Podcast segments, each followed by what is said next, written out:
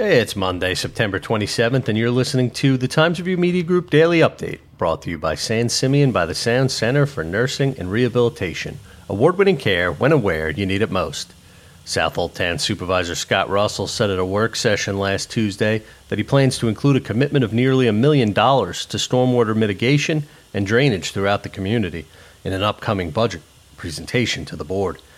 Half of those funds are meant to address flooding areas and road runoff, which contribute to nitrogen loading and consequently algal blooms. The other half will go toward a vacuum truck. Mr. Russell said the allocation should cover funding for the next seven or eight years. Although there are other sources of funding to tackle getting rid of outfalls, town engineer Michael Collins said the town would run out of funds to handle internal flooding issues by the end of 2022.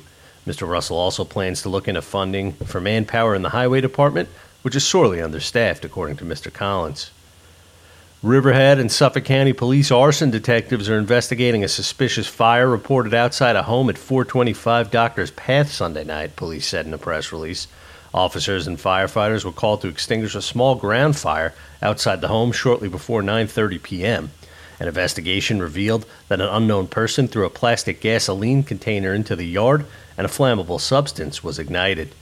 Police said the fire damaged the nearby ground grass and shrubs, and smoke damage was visible on the residence.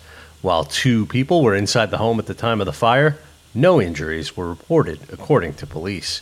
Anyone with information is asked to call 631 727 4500. A Huntington woman was arrested at Harbes farm stand and vineyard in Mattituck Saturday evening after causing a disturbance that led to her kicking two police officers and attempting to grab one officer's holster taser and she later tried to bite him and kick out the windows of a squad car. The report says Inguna Briganti, 44, was highly intoxicated and causing a disturbance at the Sound Avenue business before officers were called. She was transported to headquarters in Peconic for processing and released on an appearance ticket for a future court date. Expect sunny skies today with a high temperature of about 76 degrees, according to the National Weather Service. Low tonight will be around 64. I'm Grant Parpan, and that's our update for Monday. Check back for more news throughout the day. Once again, today's report was brought to you by San Simeon by the Sound Center for Nursing and Rehabilitation. Award winning care when and where you need it most.